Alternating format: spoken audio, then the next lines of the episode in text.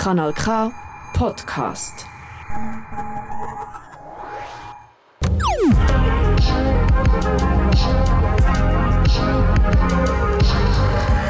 Kanal K. Kanal K. Wir trauen uns ins Bücherlabyrinth. Ein Gast, ein Buch, live. Herzlich willkommen bei «Ein Gast, ein Buch» das erste Mal in diesem neuen Jahr. Aufgrund der aktuellen Corona-Massnahmen führen wir jetzt auch diese Folge nicht wie sonst in der Stadtbibliothek durch, sondern bei uns in Aarau bei Kanal K im Foyer. Ich bin Anne Meyer und bei mir zu Gast ist heute eine Frau, um die man in Aarau nicht umkommt. Als Kulturschaffende, Politikerin, Soziologin bewegt sie sich in der Stadt zwischen Nachtclubs und dem grossen Rot. Sie redet mit mir heute unter anderem über große Ideen, die die Welt vielleicht ein bisschen besser könnte machen. Silvia de L'Aquila, schön bist du. Guten Morgen. Du bist in Aarau wirklich eine Berühmtheit. Ich habe es vorhin schon gesagt, äh, wo ich die Sendung vorbereitet habe, habe ich nämlich gemerkt, dass dich hier bei Kanal K alle kennen. Ich habe erfahren, dass du hier mal Musikredakteurin bist und mit dem ehemaligen Head of Music, dem Öli Miescher von Kanal K, ein DJ-Duo namens Drama Queens hast. Was macht das mit dir, Dozi? Was hast du für Erinnerungen an Kanal K? Ja, ja, sehr schöne Erinnerungen an Kanal K. Das war wirklich eine tolle Zeit, wo ich da können, ähm, dabei sein und arbeiten und äh, der Musikredaktion. War natürlich so ein, kleiner Traumjob. Gewesen. Ähm, und dann bin ich halt weitergezogen, aber es ist sicher äh, eine schöne Erinnerung geblieben. Und, äh, es ist schön, wieder da zu sein. Es ist bisschen anders äh, wie früher, das ist auch gut. Ähm, aber eben, es ist ein bisschen wie ein Zuhause. Ja, äh, du sagst, es ist ein Traumjob. Äh, du bist inzwischen eben Soziologin, Politikerin. Wie ist es dazu gekommen, dass du Musikredakteurin geworden bist? Äh, Oliver Miester, der, der Head of Music, ähm, wo, wo, lange Zeit hier gewirkt hat, ähm, hat mich gefragt, ob ich eine Mutterschaftsvertretung würde machen würde. Ich war mal in einem anderen Job gewesen, ähm, und war ein am schauen, was ich machen will. Und ähm, ja, da habe ich mich, also es war eben die Stelle wie offen gewesen, und ähm, da habe ich natürlich ja, keine Minuten überlegt, habe mich sofort beworben und habe die Stelle dann bekommen und da konnte ich auch weiterarbeiten nach der Mutterschaftsvertretung und ähm, das war super gewesen. Also es ist, äh, ich bin halt auch sehr verbunden mit Musik. Ich habe eben ja aufgelegt, ja sonst Musik gemacht und ähm, das ist für mich eine Gelegenheit gewesen, die wir dann können verstreichen Du bist äh, sehr musikaffin und eben äh, leist auch selber auf. Trotzdem ist es dir schwer gefallen, oder wahrscheinlich auch genau wegen dem, kann man sagen, Lieblingssongs auszusuchen. Für heute, unsere Gäste dürfen sich ja immer äh, zwei bis drei Songs aussuchen. Du hast dann gesagt, Sandra und der Pick aus unserer Musikredaktion sollen das doch machen. Ich nehme an, du bist auch jemand, der kein Lieblingsgenre hat, sondern so ein bisschen alles lust. Ja, es gibt schon Sachen, die ich natürlich äh, lieber höre als andere, aber äh, eben, wenn es da ja zwei, drei Songs dann fängt es bei mir an vor und, und irgendwie... es ist ein bisschen eine blöde Aufgabe, die genau. ich da jede stelle.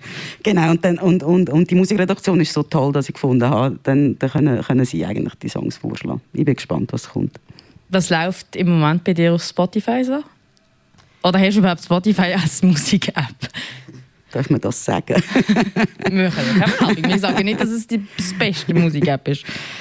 Ähm, hey, es ist noch schwierig. Ähm, es ist wirklich noch schwierig. Sehr viele verschiedene Sachen. Ähm, manchmal verfalle ich ein bisschen, also ein bisschen so Disco-Beats innen und tanzen innerlich. vor allem und, jetzt. Äh, vor allem jetzt. Ähm, ich habe leider schon sehr lange nicht mehr auflegen und ähm, ja und entdecke so ein bisschen neue Sachen und freue mich wieder, wenn ich wieder am DJ-Pult stehe. Vermisst du das Auflegen im Moment? Ja, ich, also ich bin auch nicht mehr so aktiv in der letzten, in der letzten Zeit, weil ich auch ein bisschen, ein bisschen älter geworden bin. Ähm, und dann irgendwann, ja, mag man auch nicht mehr so. Aber ich habe doch noch veranstaltet und ähm, ja, eben. Und, und, jetzt die letzte Zeit habe ich wirklich sehr, sehr, sehr fest Lust gehabt, äh, wieder mal Musik zu machen. Und äh, haben mir überlegt, in welchem Rahmen, aber das ist im Moment unmöglich. Und so die Stream-Sachen, ja, das ist halt auch wieder nicht das Gleiche und ähm, ich freue also mich Live-Konzert und so. Ja, ja, das ist irgendwie, also ja, das ist schon lässig, aber äh, es ist halt wie so mit dem Publikum mitzugehen und, und äh, das Ganze beeinflussen und die Leute zum Tanzen bringen, das ist halt schon etwas anderes und ich freue mich sehr darauf, wenn das irgendwann wieder möglich ist. Hoffen wir, so bald wie möglich. Wegen deinem Bezug zur Musik und wegen deiner Verbindung zu Kanal K äh, möchte ich die Stunde jetzt auch gerade ein bisschen mit Musik starten, mit Musik von einer Schweizer Band mit dem Namen Fischer. Das ist eine der ersten Bands von der Sophie Hunger, äh, bevor sie solo berühmt und groß geworden ist. Damals hat Evelyn Trouble als Background-Sängerin erste Bühnenerfahrungen gesammelt. Und Evelyn Trouble ist zufälligerweise gerade letzten Mittwoch hier bei Kanal K gewesen. und wie du jetzt quasi ohne Publikum auftreten, ähm, aber dafür mit Hörer und Hörerinnen am Radio. Das ist jetzt einer von den Songs, die die Musikredaktion für dich ausgesucht hat. Fisher mit Sign Right Here.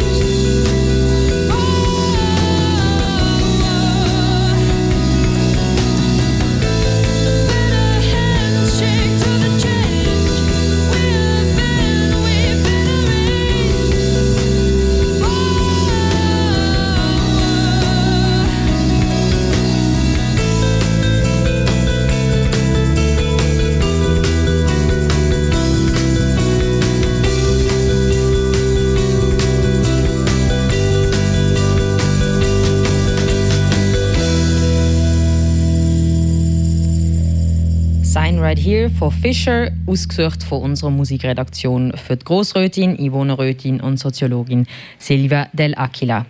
Mein Gast in Ein Gast, ein Buch. Du hast vorher mega Freude gehabt an diesem Song. Sie haben ins Schwarze getroffen, also mit ihrer Auswahl für dich. Sehr, ja, sehr schön. Sehr schön.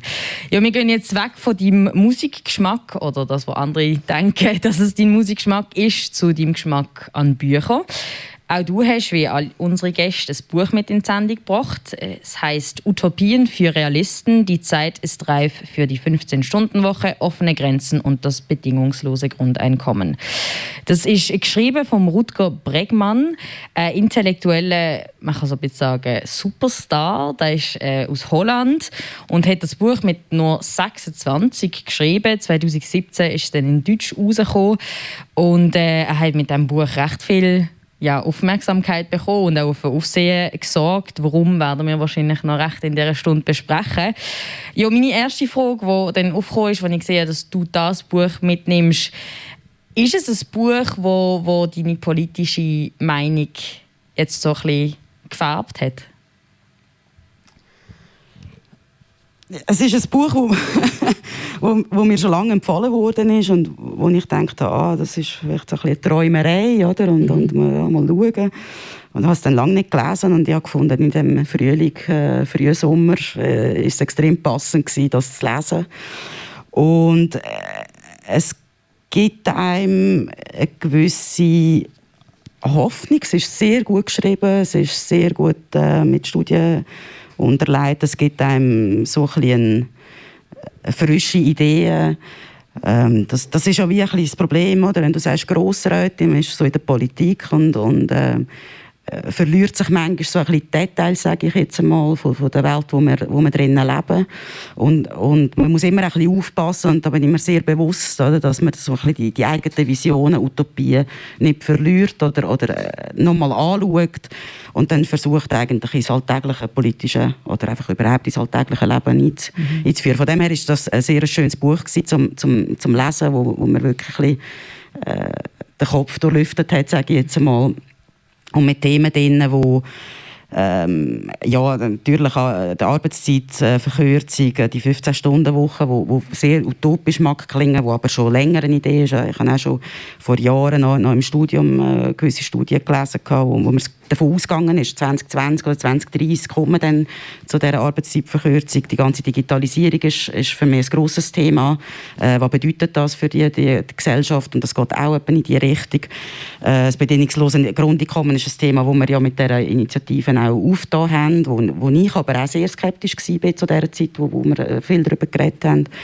Äh, in diesen Jahren hat sich da aber auch viel verändert, was das Thema an, an, anbelangt und auch die, die, die Idee von der offenen Grenzen, die uns zu mehr Wohlstand eigentlich sollten bringen oder die ganze Welt, das ist, äh, finde ich wirklich sehr erfrischende Themen und, und in einer sehr guten Art dargestellt. Ähm, von dem her ja, das ist, das ist eigentlich, also es widerspricht, den, also es, es, es, widerspiegelt vielleicht ein bisschen äh, mein politisches Denken, aber äh, es hat es ein bisschen erweitert. Mhm. Du sagst eben frische Ideen, weil er beleidigt ja alles mit Beispiel aus der Vergangenheit. Er ist selber Historiker. Wenn du eben sagst, jetzt frische Ideen, was, was, was ist so das Neue, was du aus diesem Buch herausgespürt hast? Es ist so kompromisslos geschrieben. Es ist nicht einfach, ähm, ja, vielleicht könnte man oder ähm, das wäre noch eine Idee, äh, sondern, sondern er sagt ganz klar, so muss es so, so gehen. Also, nur so werden wir weiterkommen. Das ist einfach seine Idee. Mhm. Aber er bringt es einfach sehr recht in einer überzeugenden Art und Weise. Ähm, und ich habe, eben, ich, ich, ich habe ein das Problem manchmal, dass ich ein das Gefühl habe, die Linke reagiert in den letzten Jahren immer wieder ein bisschen auf, auf Sachen und, und ist zu wenig fokussiert auf, auf Ideen, die wir eigentlich haben oder auf, auf Utopien, die man hat. Das war ja früher anders. Gewesen, oder? Also, wenn man schaut, man hat, man hat das Gefühl, man braucht eine Altersversorgung und hat mit die Utopie gehabt.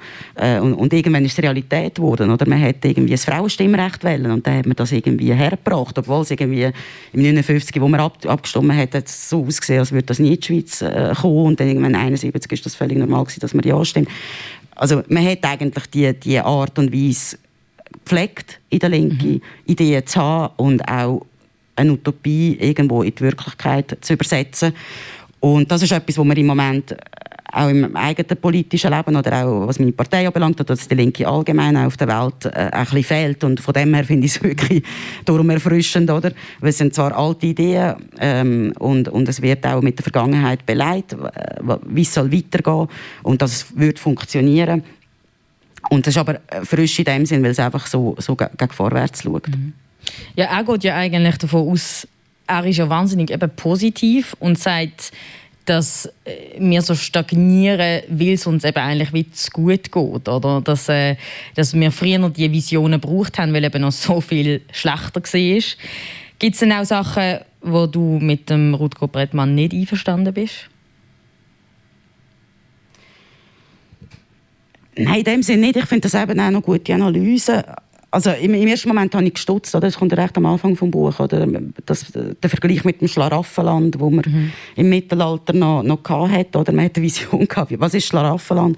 Und jetzt leben wir eigentlich in diesem Schlaraffenland und da bleiben wir stehen in dem Sinn, weil äh, eben, weil wir quasi wie uns keine bessere Welt können, können vorstellen und, und es gibt aber eine bessere Welt und die geht äh, die wird, die wird kommen und dort müssen wir, da müssen wir daran arbeiten, dass es keine Armut mehr gibt dass, äh, und so weiter. Ähm, und von dem her, es gibt nicht Sachen, wo ich jetzt irgendwie sage, nein, das, das, das ist völlig ein Seich, was der schreibt. Ähm, aber ja, äh, nein, eigentlich kann ich völlig zustimmen, was er schreibt.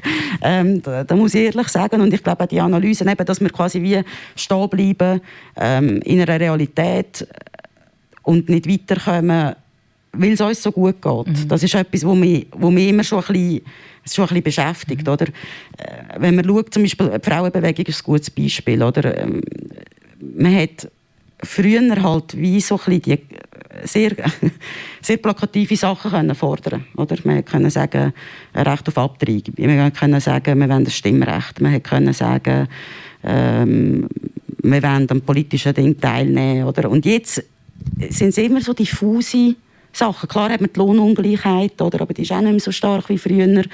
Ähm, die, die, Rollenbilder, das ist halt sehr schwierig, mhm. dort Forderungen daran herzuheften, wo jetzt äh, wo man wirklich daran arbeiten kann, wie zum Beispiel das Stimmrecht. Oder? Und, und das beschäftigt mich schon ein bisschen, oder? Wo, was sind die neuen Forderungen, wo, wo, wo ist das Konkrete? Wo ist das Konkrete, mhm. genau.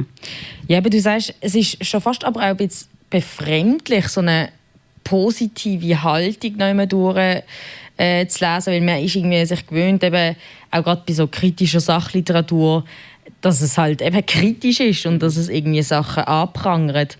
Ähm, auf das gehen wir jetzt nachher noch sicher drauf ein. Was ich dich noch möchte fragen, wer sollte das Buch lesen? Wer? Mhm. Ich denke zuerst einmal alle, die Politik machen. Und zwar egal aus welcher Partei und, und in welcher Richtung. Ich finde es, es hat wirklich Ideen drin, wo, ähm, wo wichtig sind, dass man sie durchdenkt, auch wenn man nicht einverstanden ist. Und man sieht auch, also, er geht ja nicht nur auf linke, also es sind ja nicht genuin linke Themen nur drin, oder? Klar ist die Ausrichtung eigentlich in die Richtung, aber äh, was bedeutet Utopien? Neoliberalismus war auch mal eine Utopie, gewesen, oder? Was hat, was hat das, wo hat das hergeführt? Ähm, man sieht einen, einen Nixon, der eigentlich hat wollte, das Grundeinkommen einführen in den USA. Das ist eigentlich nicht wirklich ein Linken, oder? Aber man sieht ein bisschen, ähm, wie, wie kommt man zu so äh, zu so Entwicklungen und, und wie mhm. kommt man wieder von Entwicklungen weg. Und, und von dem her ist es nicht ein linkes Buch in dem Sinn, ähm, sondern ich finde, es ist, es ist wirklich ein gutes Buch für jede Person, die Politik macht, wirklich aktiv, äh, das einmal zu lesen und einmal zu hinterfragen. Ähm, aber auch natürlich alle anderen, die sich für die Gesellschaft interessieren. Er kritisiert ja auch die Linke und sagt eben, ähm, dass eben ein großes Problem von der Linken, eben, dass sie so akademisch und auch elitär geworden ist und auch eben genau das, was du sagst, eben, dass man so keine konkreten Sachen mehr hat und nur noch reagiert. Hören wir doch ein bisschen den Inhalt von diesem Buch, weil äh, die Kathi Pace aus der Radio Kanal K Ausbildungsredaktion hat das Buch gelesen und sie erzählt uns jetzt, was sie daraus mitgenommen hat und was der Rutger Brettmann allen empfiehlt, die an eine gerechtere Zukunft glauben. Das Buch Utopien für Realisten, die Zeit ist reif für die 15-Stunden-Woche, offene Grenzen und das bedingungslose Grundeinkommen von Rutger Bregmann bespricht genau diese Themen. Obwohl, wie es der Autor relativ früh im Buch sagt, es geht nicht darum, die Zukunft vorherzusehen. Weil Utopien verraten mehr über die Zeit, in der sie entwickelt worden sind, als über was in der Zukunft erwartet werden kann. Im einen Kapitel vom Buch wird über das bedingungslose Grundeinkommen geschrieben. Das ganze Kapitel wird von Beispielen unterstützt, die in den verschiedenen Ländern durchgeführt worden sind. Eines davon war in Uganda. Im Jahr 2008 entschloss sich die Regierung Ugandas, 12.000 Bürgern im Alter zwischen 16 und 35 Jahren jeweils knapp 400 Dollar zukommen zu lassen. Die Zahlung war nicht an Bedingungen geknüpft. Die Begünstigten mussten lediglich einen Geschäftsplan vorweisen. Fünf Jahre später lagen die verblüffenden Ergebnisse vor. Die Empfänger hatten das Geld in ihre Bildung und in Geschäftsvorhaben investiert und ihr Einkommen um fast 50 Prozent erhöht. Ihre Chancen auf einen Arbeitsplatz waren um 60 Prozent gestiegen. Aber es geht natürlich nicht nur ums bedingungslose Grundeinkommen in diesem Buch. Auch die 15-Stunden-Woche und die offenen Grenzen werden angeschaut. Darum gibt uns der Autor Rutger Bregmann noch zwei Ratschläge auf den Weg, wenn wir das Buch lesen. Erstens müssen Sie wissen, dass es dort draußen mehr Leute gibt, die denken wie Sie. Ich bin ungezählten Lesern begegnet, die zwar fest von den Vorschlägen in diesem Buch überzeugt waren, die Menschheit jedoch für korrupt und gierig hielten. Diesen Leuten sagte ich nur eines. Schaltet den Fernseher aus, schaut euch um und organisiert euch. In Wahrheit haben die meisten Menschen das Herz am richtigen Fleck. Mein zweiter Rat lautet, legen Sie sich eine dickere Haut zu. Lassen Sie sich von niemandem etwas einreden. Wenn wir die Welt verändern wollen, müssen wir unrealistisch, unvernünftig und ungehörig sein. Vergessen Sie nicht, auch die Menschen, die für die Abschaffung der Sklaverei, für das Frauenwahlrecht und für die homosexuellen Ehe eintraten, wurden anfangs für verrückt erklärt. Sie waren Verrückte, bis die Geschichte ihnen Recht gab. Das ist Katy Pace mit über Utopien für Realisten, das Buch, wo Silvia Del Aquila heute in Sendung ein Gast ein Buch mitgenommen hat. Ich habe es vorher schon gesagt, der Rutger Bregmann hat eine ganz untypische Haltung beim, beim, Re äh, beim Schreiben. Er fängt das Buch mit dem Satz an, früher war alles schlechter. Und das ist ja eine Umkehrung von dem berühmten Satz, früher war alles besser gewesen. Das wollen ja auch viele heutzutage noch sagen. Und dekonstruiert somit der Glaube eben, dass Sachen wie zum Beispiel Armut und Ungerechtigkeiten, ungerechte Verteilung von Reichtum und so weiter früher äh, irgendwie, also dass das jetzt so schlimm ist wie noch nie er belegt, wie gesagt, all seine Thesen mit, mit Beispielen aus der Vergangenheit.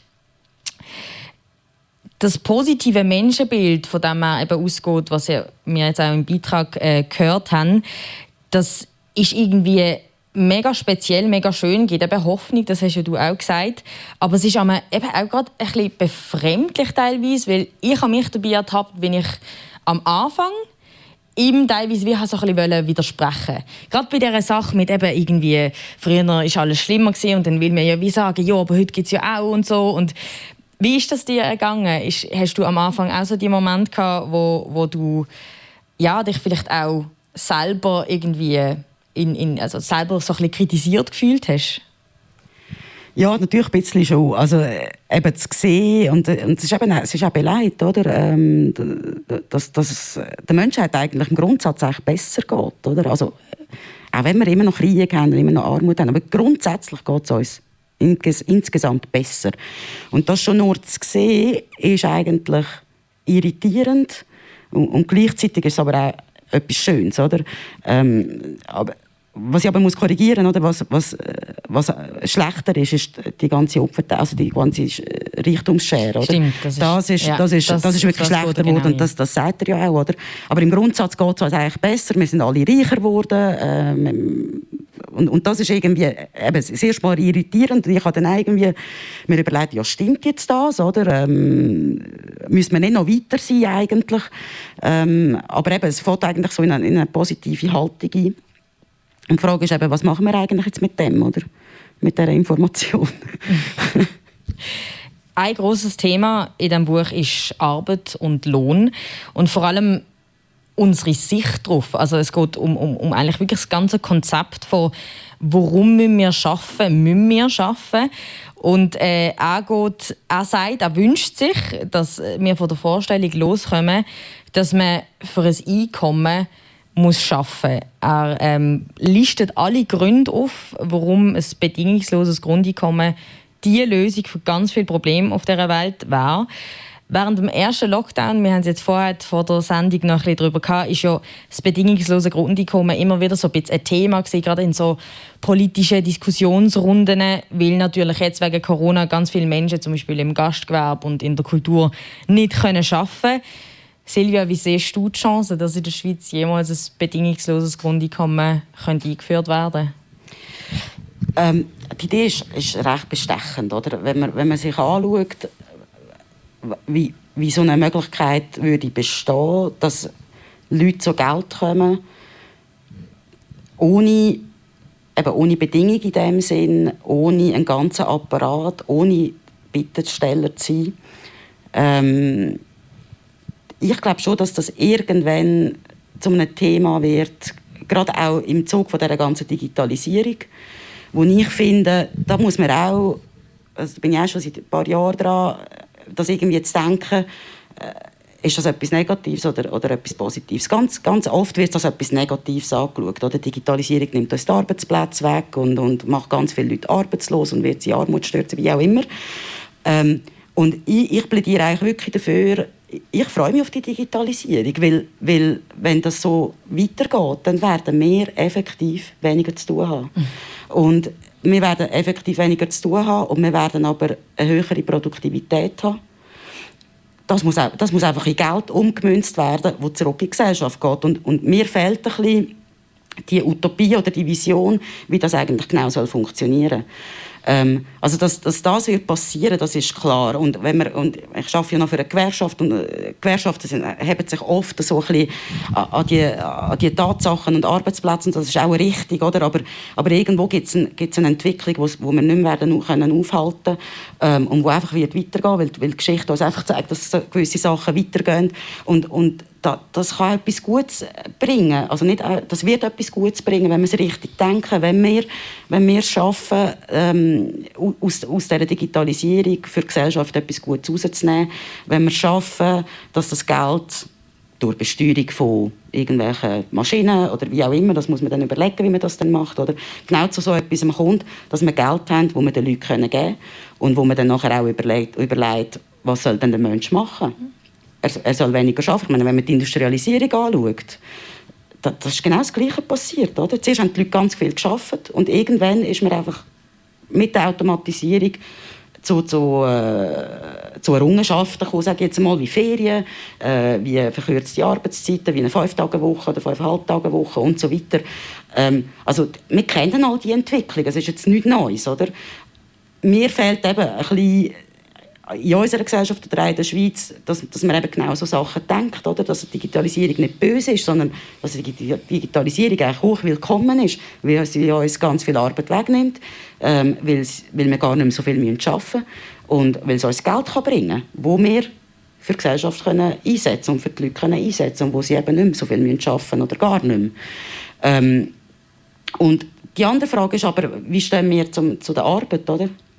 Äh, gerade Schweizerinnen und Schweizer äh, sind natürlich Weltmeister, oder wenn man so ein äh, die, die Statistiken anschaut im, im, äh, in den, den Arbeitsstunden und so. Und, und, ich sehe aber in meinem Umfeld, oder, äh, ich sehe immer mehr Leute, die, die Teilzeit arbeiten wollen, die etwas anderes machen nicht nur arbeiten. Ich kenne praktisch keinen Menschen, der irgendwie 100% arbeitet. Oder außer der muss, weil er einfach zu wenig verdient. Aber ähm,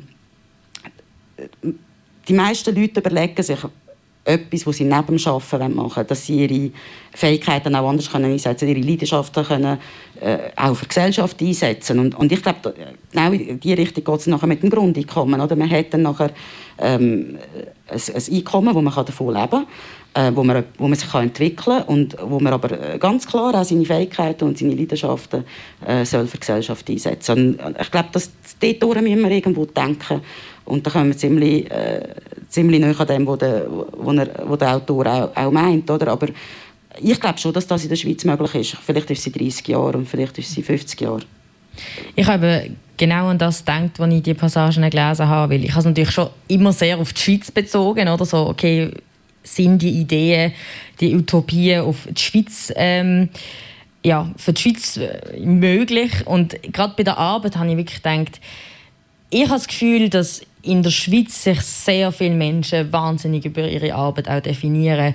Also ich merke das immer, wenn ich zum Beispiel in Frankreich bin oder in Italien, dass die Leute, ich kann es nicht anders sagen, einfach ein bisschen gechillter sind. Du selber bist aus Italien. Wie, wie, wie siehst du das, den Unterschied von der Bedeutung von Arbeit in Italien und hier? Ich, ich empfinde es recht. Also es ist auch so ein, ein Status. Also das ist so meine Empfindung. Aber ich habe zum Beispiel gemerkt, äh, in der Schweiz. lang auch in Italien. Mhm. Also ich glaube, in Europa ist es so ein bisschen, in der Schweiz ist es einfach wirklich krass, weil die zweite Frage nach dem, nach dem Namen ist, ähm, was schaffst was du, oder? Ja. Ähm, das, ist, das ist so ein bisschen die Frage. Und ich habe es mehr, zum, zum Beispiel in Amerika habe ich es mehr so erlebt, dass es interessiert niemand, was du machst. Es interessiert niemand, was du für, für einen Job machst. Es interessiert gerade, was du im Moment hier machst. Und, und das finde ich, noch, find ich noch interessant. Die Frage kommt viel, viel später ähm, mhm. als jetzt bei uns. Und, und ähm, ja, jetzt, in Europa habe ich das Gefühl, sind wir alle so, so ähnlich, aber, aber es ist, äh, das ist in der Schweiz wirklich, wirklich krass, es ist wirklich immer die zweite Frage, oder? Mhm. Äh, wo, man, wo man stellt. Und ich habe aber auch dort das Gefühl, es passiert ein bisschen ein Wandel. Also äh, bei jüngeren Leuten, die, ich weiß nicht, ob sie sich so fest über, über das definieren. Gut, die, die ganz Jungen haben vielleicht drei Jobs, das ist noch Ja, oder halt dann über das Studium oder so. Wo ja oder Studium oder so. Ja, das, stimmt, das, stimmt, ist. das stimmt. Aber das, was ich sehr erfrischend finde und, und auch gut, dass man das thematisiert, ist eben auch so ähm, die ganze Sache mit äh, Stress als Statussymbol und das sehe ich schon auch sehr oft, auch, auch bei jungen Menschen. Also es ist äh, ja, man kann sich irgendwie selber inszenieren, wenn man sagt, ah, ich habe so viel zu tun und mir geht es irgendwie schlecht und so. Und dass das eigentlich etwas sehr, sehr Gefährliches ist. Und ähm, das würde ich mir zum Beispiel wünschen, so, ähm, dass Stress nicht mehr cool ist. so. Ja, das, das, nehme ich auch sehr so wahr. Es ist nicht nur bei Jungen so, sondern in meinem Alter und älter dass, äh, also wenn man gestresst ist, dann, dann schafft man wie nicht oder dann schafft man nicht gut oder ich weiß auch nicht genau, was dahinter ist. Mhm. Ähm, das finde ich, find ich ganz, eine, ganz eine schräge Art, sich äh, eben macht etwas Negatives äh, positiv. Aber vielleicht ist das auch die Zeit, ich meine, es hat viele Leute gehabt, die sehr viel zu tun haben, jetzt auch im Lockdown oder in dem ganzen Jahr, aber es hat vielleicht auch viele Leute gehabt, die sich jetzt mal ein bisschen anders haben müssen definieren als über Stress, weil sie äh, einfach nichts mehr zu tun haben, wenn sie nicht gerade in systemrelevanten äh, äh Berufen sind. Äh, und und ähm, sich vielleicht auch, müssen auch ein bisschen überlegen, was haben sie genau für einen Job, oder? Und das ist auch in dem Buch und das auch noch, äh, gut zur Geltung, oder? Was haben wir eigentlich für Jobs und welche das sind Thema von den Bullshit-Jobs. Genau. ist es eigentlich auch, wo, wo, wo der Begriff irgendwie so in, äh, in die Welt rausgebracht hat? Ich, ich weiß es gar nicht, aber Nein, er, er zitiert jemanden. Er zitiert ja. jemanden, genau. Er sagt, er beschreibt mit Bullshit-Jobs Jobs, wo man nicht braucht, Jobs, wo äh, er sagt, äh, man kann sich fragen, ob man einen Bullshit-Job hat, wenn man heute wird seine Arbeit ablegen, ob das irgendeinen Effekt hätte und ja, hat als Beispiel die Müllmänner in New York, die 68 ihre Arbeit abgeleitet haben und dann noch der Notstand hat müssen ausgerufen werden. Das ist wirklich großartig. Ähm, er geht auch auf äh, das Wort Krise oder auf, auf, auf Krise in der Weltgeschichte ein. Er sagt nämlich, dass äh, große Veränderungen in der Gesellschaft immer mit Krisen gekommen sind und sagt, dass das Wort Krise vom griechischen Wort Krisis ab, also abgeleitet wird, was so viel wie bedeutet wie entscheidender Augenblick. Das habe ich zum Beispiel äh, nicht gewusst und das hat ja auch etwas sehr hoffnungsvolles im, im, im Vergleich zum, was wir unter einer Krise quasi verstehen.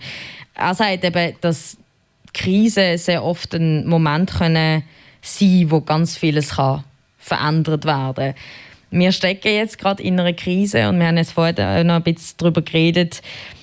Es könnte eine Chance sein für viele Veränderungen. Was wünschst du dir, Silvia, wo wir jetzt aus dieser Corona-Krise nehmen?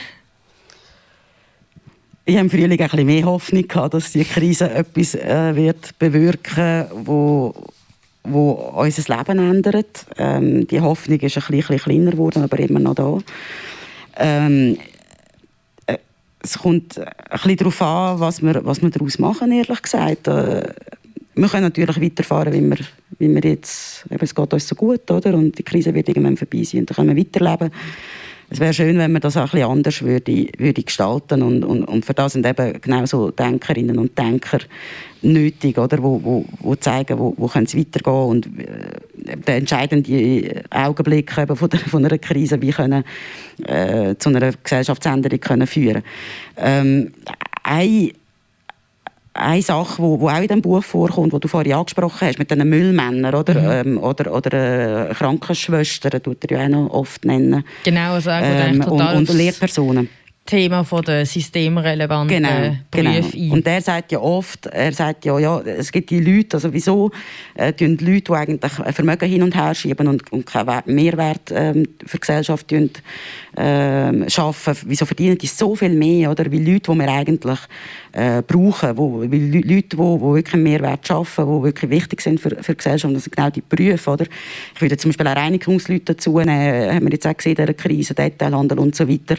Und ich glaube, dort hat man ganz, auch in diesem Jahr, ganz äh, klar gesehen, es gibt Berufe, sie sind unentbehrlich und, es gibt, und genau die Berufe sind die, die schlechte Arbeitsbedingungen haben und, und sehr schlecht bezahlt sind. Und, und ähm, ich, meine Hoffnung ist wirklich, dass man das nicht vergisst. Dass die Krise nicht irgendwann vorbei ist und dann vergisst man das, sondern dass man ganz klar dort ansetzt und, und, und sich die Fragen auch stellt. Ich meine, wenn jemand Banker werden will, wenn jemand äh, mit, mit Finanzprodukten umspielen soll er das machen, aber wieso soll er zehnmal mehr verdienen oder dreimal mehr verdienen oder viermal mehr verdienen. Äh, das ist unklar. Und sobald das im Bewusstsein ist, äh, könnte es vielleicht zu einer Änderung äh, auch von, von, von, von diesen Fragen äh, führen. Das wäre eigentlich begrüßenswert. Dass man die Sachen, die jetzt eigentlich wie mit dieser Krise aufgewirbelt worden sind, dass man das nicht vergisst. Sehr schön. Ja, du und der Rutger Bregmann, der das Buch geschrieben hat, haben ja bisschen, also nicht nur ein bisschen, haben gemeinsame Interessen. Und äh, bei etwas musste ich ein an dich denken. 2019 hat nämlich der Rutger Bregmann am Weltwirtschaftsforum die reichsten Menschen eigentlich ähm, ja, zusammengeschissen, dass sie zu wenig Steuern würden zahlen Und das ist ein ziemlicher Tabubruch natürlich, äh, am Weltwirtschaftsforum über Taxes zu reden. War natürlich dann mega in den Medien. Gewesen. Und das erinnert ein bisschen an ein aktuelles Thema, an dem du gerade dran bist. Du und Leila Hunziger von der SP sind nämlich für eine temporäre Steuererhöhung für gewinnstarke Firmen. Das heißt, wer mehr als eine Viertelmillion Gewinn macht, soll fünf Jahre lang mehr Gewinnsteuern zahlen. Damit sollen Corona-bedingte Ausgaben vom Kanton deckt werden. Also ein Appell an die Solidarität in dieser schwierigen Zeit. Deine Gegner sagen, du wirst mit dem jetzt nur höchstens ein bisschen mediale Aufmerksamkeit erlangen. Was sagst du da dazu? Das Problem im Moment ist, also es gibt Firmen, die extrem Gewinn machen jetzt. Also es gibt ganz viele Firmen, wo es wirklich dreckig geht, die extreme Rückgänge haben, wo man wirklich unter die Arme greifen müssen. Ähm, und, und das bin ich total dafür, das ist überhaupt keine Frage. Oder? Aber es gibt, es gibt auch die, die, viel, viel Gewinn machen.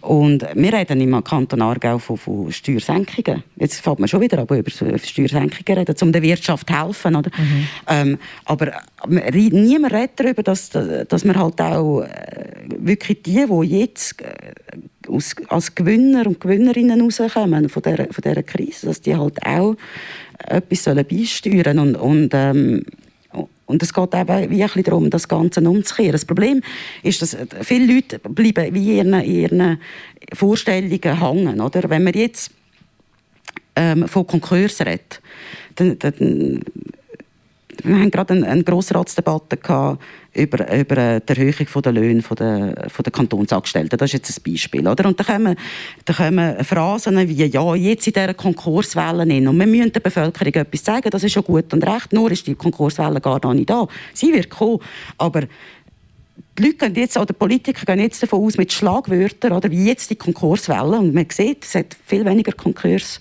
als letztes Jahr. Jetzt, jetzt gerade, oder? Sie wird schon kommen. Aber es ist ein bisschen zu wenig an der Realität und ein bisschen zu fest an Phrasen hergehängt. Und wenn man mal eine Idee hat, dann ist die Idee da. Wenn man sagt, die Wirtschaft geht schlecht, dann geht es der ganzen Wirtschaft schlecht. Nein, es stimmt nicht. Oder? Es gibt Gewinner und Gewinnerinnen und man muss dort einfach differenzieren und mit dem Vorstoß machen wir genau das. Oder?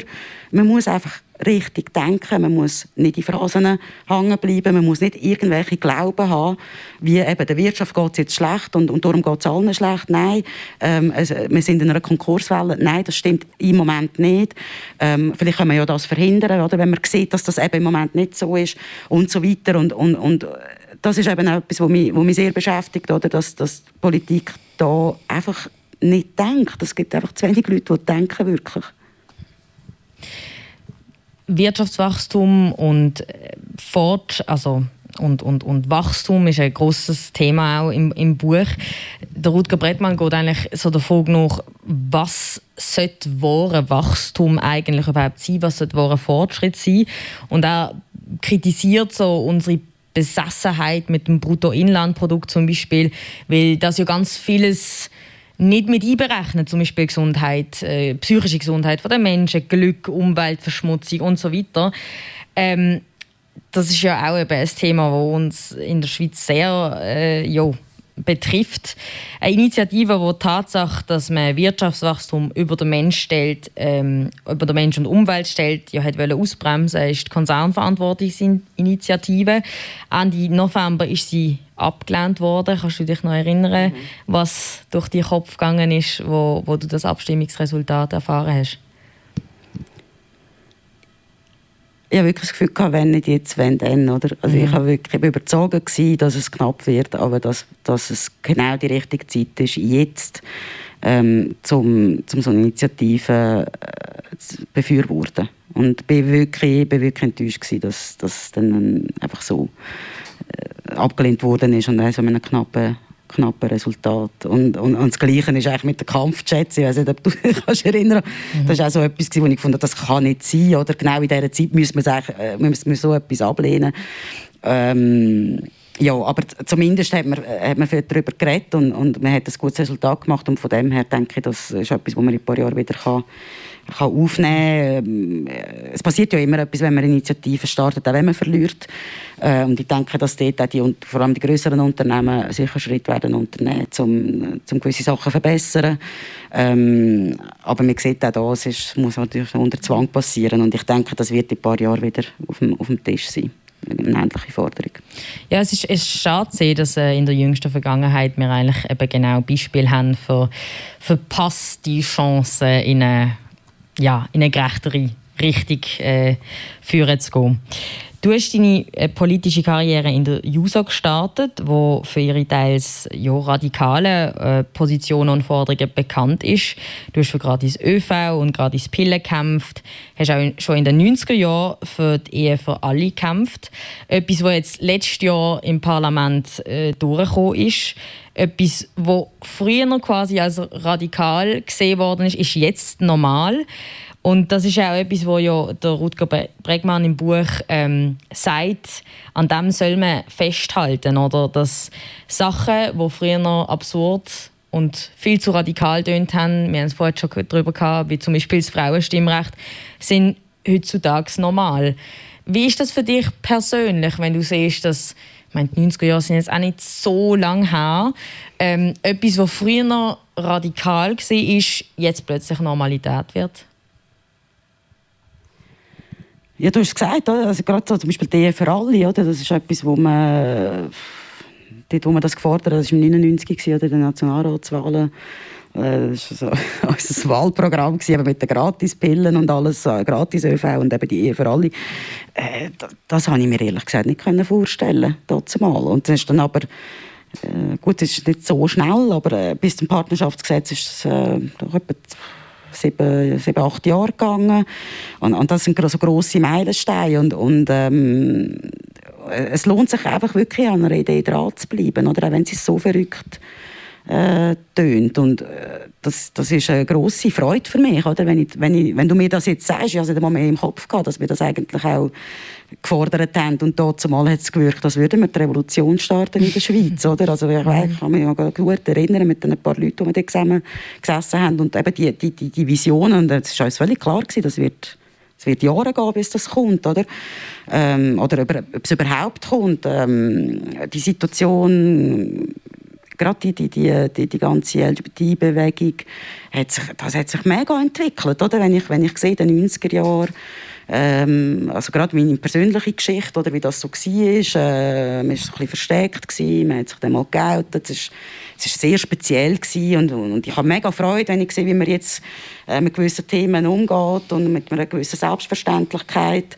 Ähm, und traurig ist gleich, dass man halt dass es gleich immer noch schwierig ist, sich zum Beispiel zu zelten, oder dass es gleich noch schwierig ist, halt in der Öffentlichkeit zu stehen ähm, und, und zu sagen, ich bin homosexuell oder ich bin, was auch immer ich bin. Oder? Ähm, aber es, hat, es ist sehr viel passiert und, und das ist ein Grund von Freude und, und äh, man hat ein bisschen vielleicht etwas beitragen und das ist schön. Gehen wir mit der hoffnungsvollen Note in den zweiten Musikbreak. Ich habe es vorhin schon gesagt, du hast unsere Musikredaktion für dich Songs auswählen lassen. Der zweite ist äh, ein Klassiker. Peaches und Iggy Pop mit äh, Kick It. Haben Sie auch hier in Schwarz getroffen? Natürlich. Sehr gut.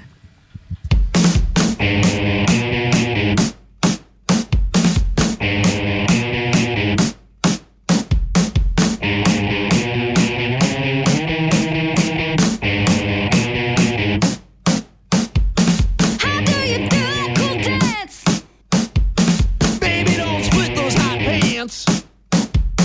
I got these moves that we can do, do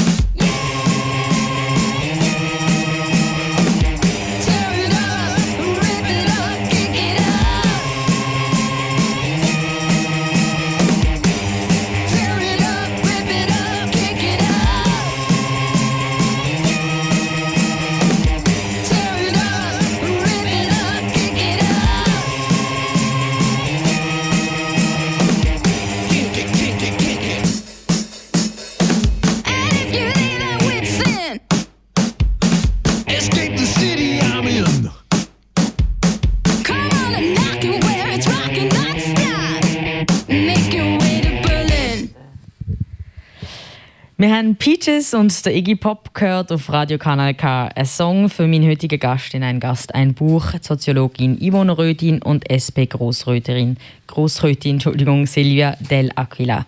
Wir reden heute über das Buch Utopien für Realisten. Die Zeit ist reif für die 15-Stunden-Woche, offene Grenzen und das bedingungslose Grundeinkommen. Ein Buch, wo seine Leser und Leserinnen mit Lotto ganz alltägliche und normale, scheinbar normale Konzepte überdenken. Der Rutger Bregmann, wir haben es äh, vorher schon darüber gehabt, ist unter anderem dafür, dass wir weniger arbeiten sollen. Er sagt, dass es unserer Gesellschaft deutlich besser wird gehen, wenn wir weniger Zeit bei der Arbeit würden verbringen und äh, uns auf andere Sachen würden konzentrieren, weil unter anderem Stress und Burnouts zu einem von diesen Gesundheitsrisiken geworden ist. Wenn man so schaut, was du alles machst, Silvia, von Auflegen bis zu deiner Arbeit als Politikerin, deinem Engagement in der Kultur, hat man also nicht das Gefühl, dass du jemand bist, der jetzt weniger arbeiten könnte. Stimmt das? Mal. Doch. ähm, äh, mal, ich würde gerne, also es, es kommt ein bisschen darauf an. Also, äh, eben, ich habe noch die zwei Webseiten, Will of Aarau, Will of Lenzburg.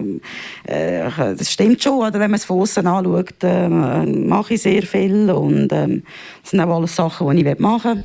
Ähm, ja, ich habe natürlich auch einen Job, den ich zum Leben äh, brauche und, und ähm, ich mache das auch sehr gerne, oder? aber ich, ich stelle mir jetzt äh, vor, wenn es äh, möglich wäre, weniger zu arbeiten, würde ich auch weniger arbeiten. Also dafür würde ich auch das Zeug machen. Oder? Er sagt ja nicht, äh, man soll sich dann, man soll den Fernsehen schauen, oder?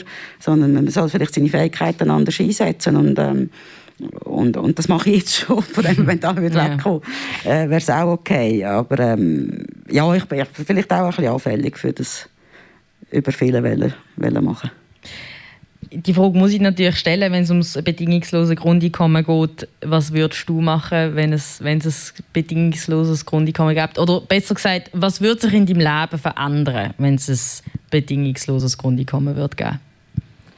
Es wird sicher die Freiheit geben, ähm, sich auf Sachen zu konzentrieren, die vielleicht gerade kein Geld bringen. Oder?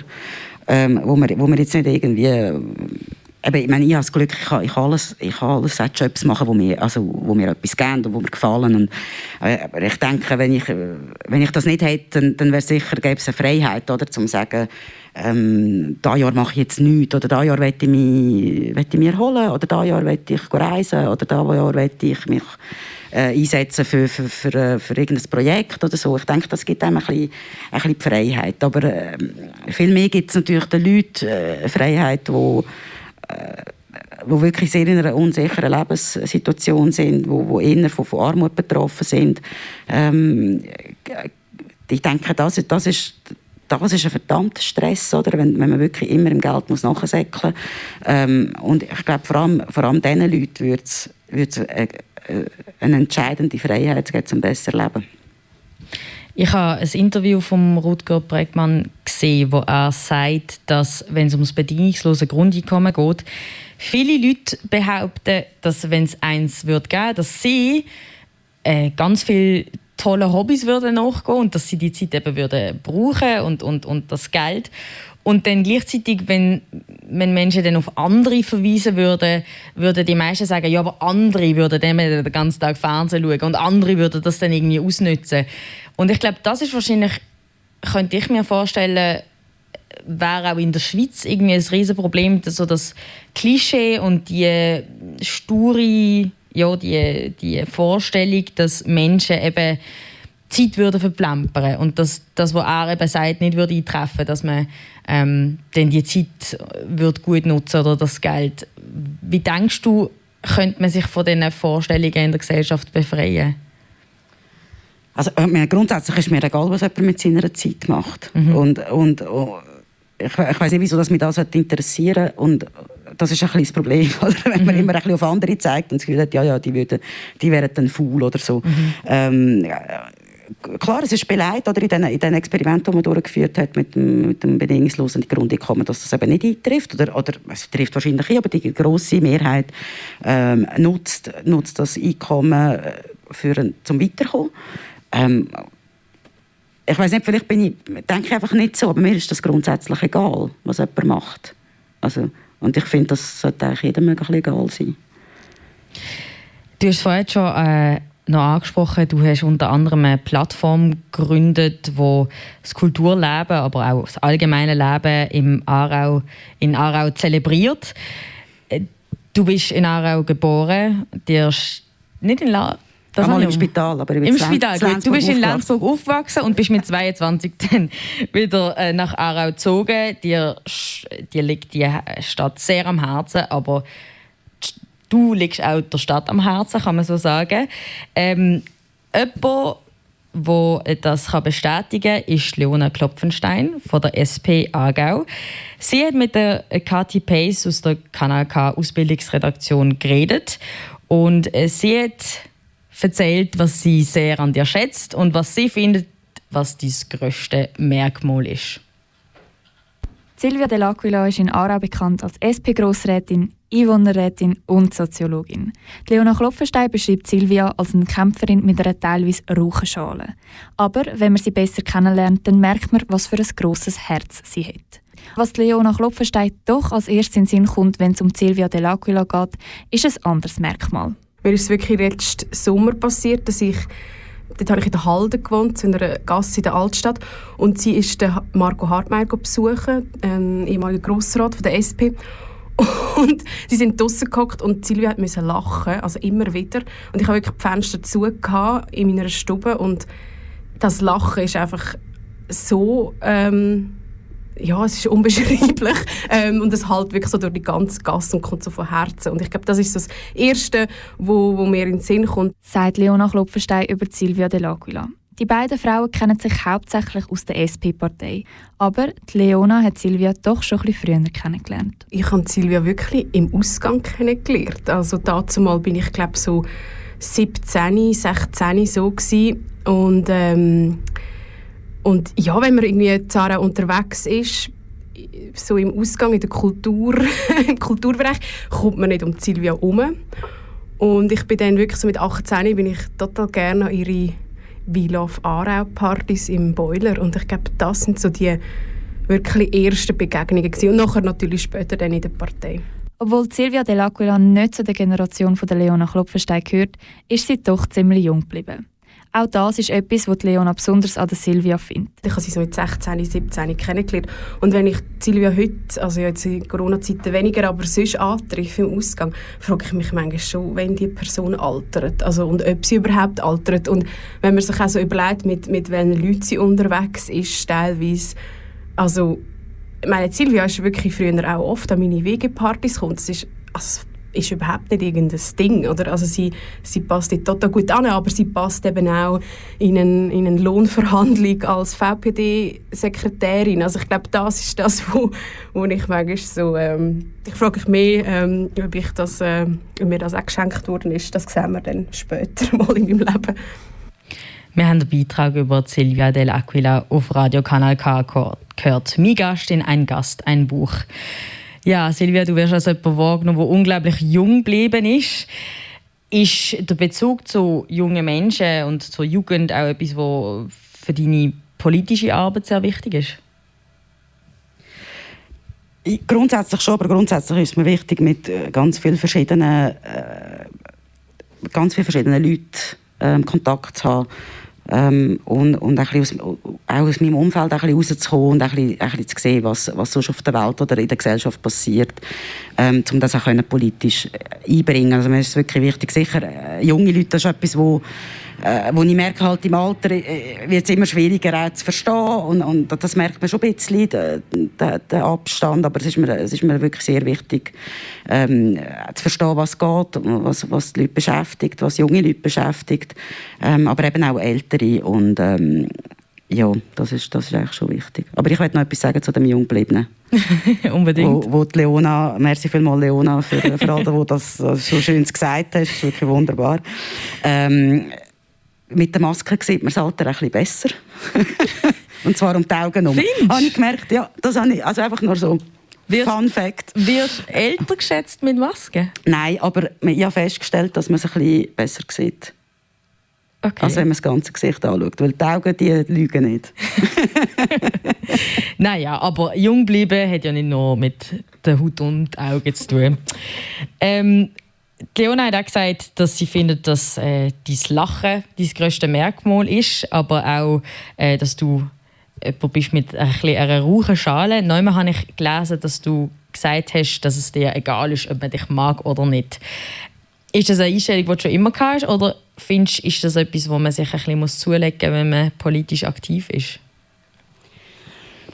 Also natürlich, äh, ich will wie alle Menschen natürlich auch geliebt werden, das ist völlig, völlig klar. Aber ich, ich will mich möglichst nicht müssen und ich will mich einfach nicht verstellen, ähm, damit mich die Leute gerne haben. Oder ähm, ich habe nicht das Gefühl, dass mir die Leute mehr zulassen oder, oder ähm, mich mehr ernst nehmen, wenn ich, äh, wenn ich so wie ein Fähnchen im Wind irgendwie und ein bisschen lächle. Ähm, ich, ich finde, bei ernsten Themen muss man ernst bleiben, man muss auch ähm, hart argumentieren ähm, und, und, und dann kommt man vielleicht... Äh, nicht so an, wie man das Gefühl hat, müsste eine Frau ankommen. Meine, um so Sachen geht es natürlich auch. Wenn ich ein Mann wäre, würde man nicht von einer Rauchenschale reden.